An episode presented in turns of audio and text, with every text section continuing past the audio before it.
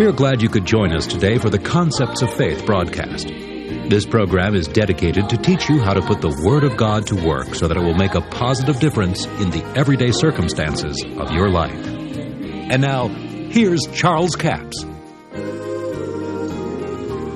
If it was God's will for you to always be in a trial, always be in a test, just always having problems here on earth, then you better get ready for it when you get to heaven because that way it'll be in heaven if that is in fact the will of God.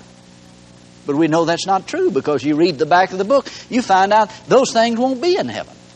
Then, since that's true and what Jesus said here is true, that the will of God for the earth is the same will as it is for heaven, then when you get to heaven, you're not going to have any trials and tests and troubles and problems. And that's the will of God for the earth. Somebody said, Well, why in the world are we having so many problems then if it's not God's will?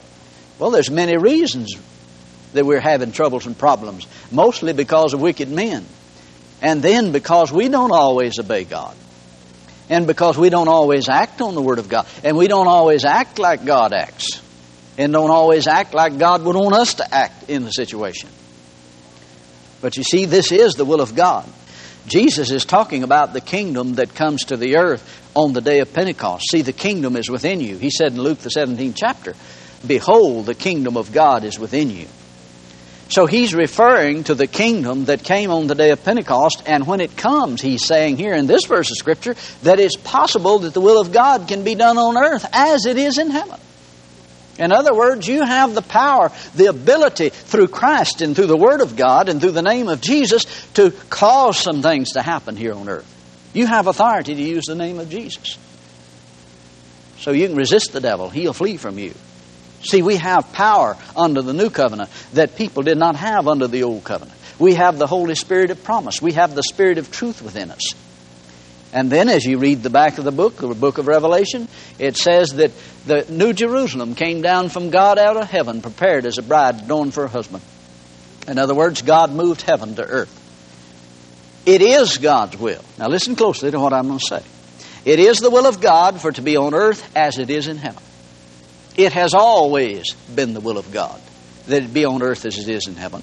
It will always be the will of God for it to be on earth as it is in heaven. God intended for this earth to be a duplication of the planet heaven. That's the way it started out.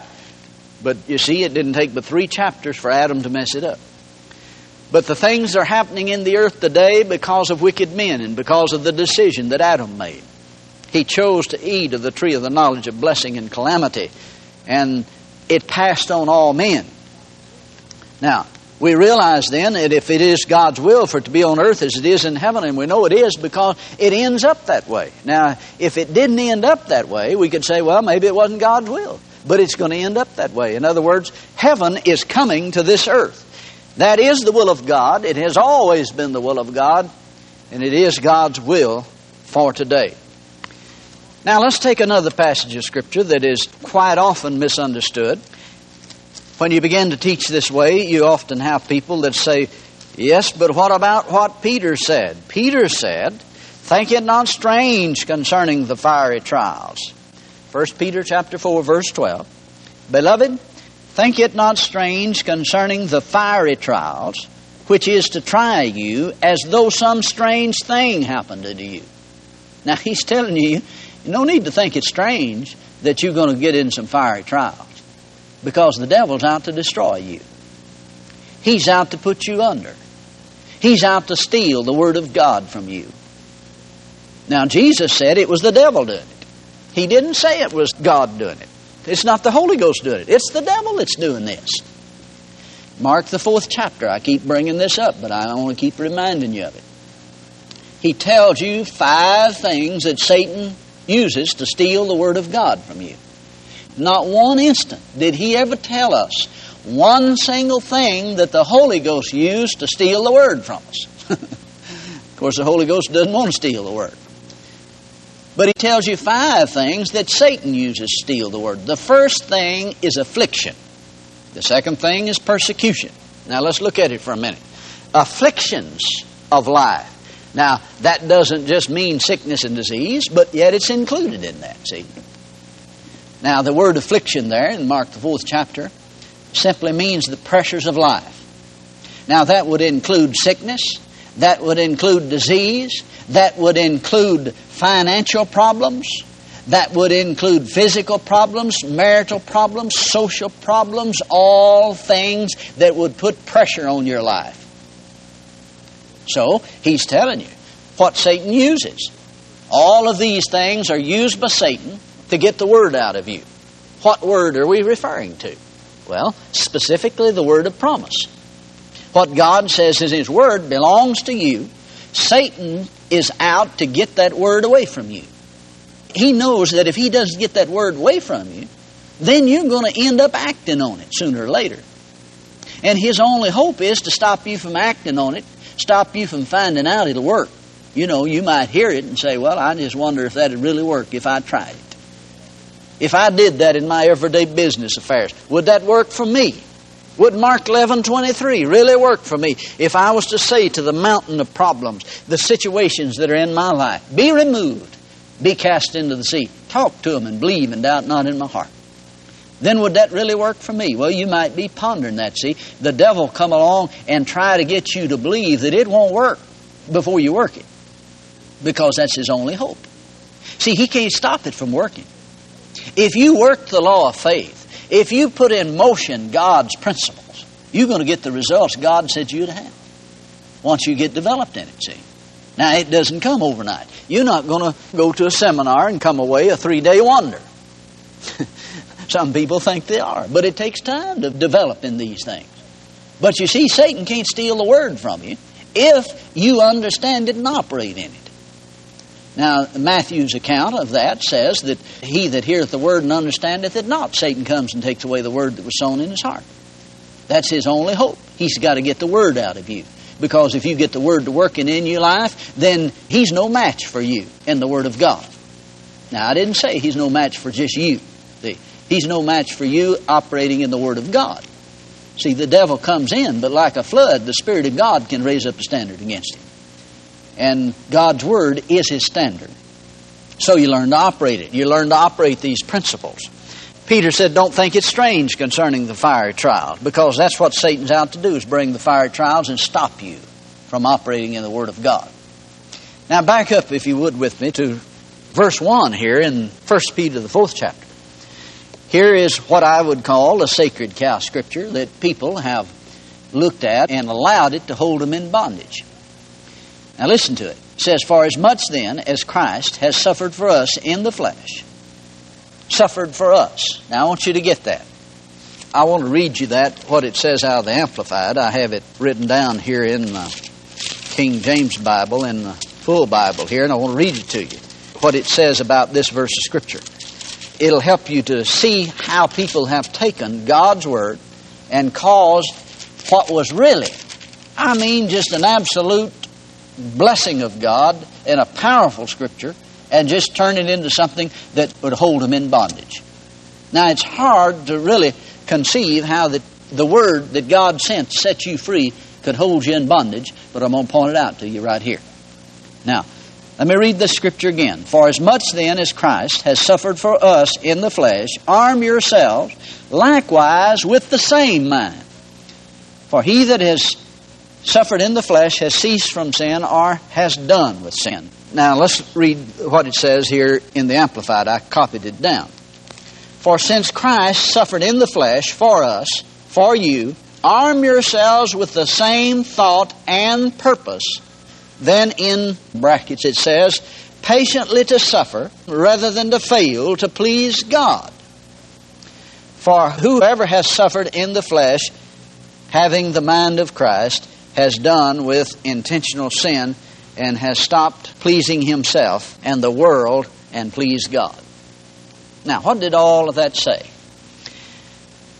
What the Amplified has indicated here, now, now let me say this before I get in trouble about with the Amplified Bible. I have an Amplified Bible. I think it's a good Bible. But you see, the problem is the things that are in these little brackets in that is added by the translator. Now, some people don't read the front of the Bible to find out what these little brackets mean. Now, see, if you read that not knowing that these little brackets mean this is added by the translator. Now, here's what's added by the translator patiently to suffer rather than fail to please God. Now, that's not in the text. That's what some man said about it. That's what somebody thought this verse of Scripture said. That is not what this verse of Scripture said. In fact, it is exactly opposite of what this verse of Scripture said. And I'll point it out to you in just a little bit here. So, what I'm saying to you is to learn how to use your Amplified Bible and other translations. Be sure and read all of the information in the front of it that tells you why these little stars and brackets and things are there, so you'll understand that this is not gospel when they put it in brackets and put their own idea there. That's just what some man thought about it. Now, that's where we've missed it down through the years. We've ended up preaching what some man thought instead of what the Holy Ghost said about it. Take this verse and look at it in the light of what it actually says. For as much then as Christ has suffered for us. Now, the Bible tells us Jesus bore our sickness for us, He carried our sickness and disease. Now, this is what He's saying. For as much then as Christ has suffered for us, He did your suffering that you wouldn't have to suffer. Now, that's what He's saying here. Now, He says, arm yourself likewise with the same mind. God bless you. I do appreciate you joining us for the Concepts of Faith broadcast. I hope you've been with us all this week. We've been talking about rightly dividing the Word of truth, or the Word of God. It's important to rightly divide it. That's why we're offering this week, offer number 7217, the others of Hebrews 11. Two CDs for $15 plus $4 postage and handling, a total of $19. I don't have enough time to really explain it in detail, but we point out to you why that we shouldn't expect to receive things under the new covenant that people received under the old covenant. Let me remind you, they did not have the name of Jesus. They did not have the promises we have. They did not have the Word of God we have. And they couldn't make a demand on the provisions that had not yet been made. Jesus is the author and finisher of our faith. Now, Paul says we were kept under the law, or the people were kept under the law, under the old covenant, until faith came. But after faith had come, then we were no longer under the law. Jesus fulfilled the law to the letter and it passed away. Jesus made provision for us. God hath given unto us all things that pertain to life and godliness. How? Through the exceeding great and precious promises. But it takes faith to believe these things. There's very little in the Bible that happens to you just because it says it in the Bible. You have to hear it, believe it, and act upon it in faith to be a partaker of it. So when the scripture says that others were tortured, the others of Hebrews 11 we're talking about, the hall of faith we'd call of Hebrews 11, but when it comes down to verse 35, it says, Women received the dead raised to life again. Others were tortured, not accepting deliverance, so that they might obtain a better resurrection.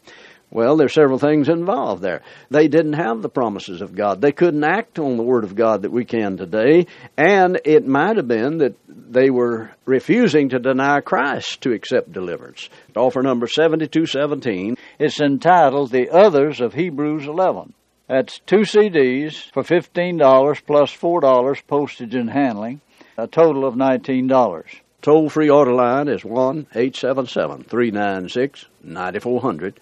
1 877 396 9400. Until Monday, this Charles Capps reminding you the enemy is defeated, God is exalted, and Jesus is coming soon. To order the product offered today, call 1 877 396 9400 or write Charles Capps, P.O. Box 69, England, Arkansas 72046. A complete list of CDs, books, and DVDs are available online at charlescapps.com. Through the website, you can listen to this radio program again and subscribe to our podcast. This broadcast is sponsored by Charles Capps Ministries and our listeners in this area.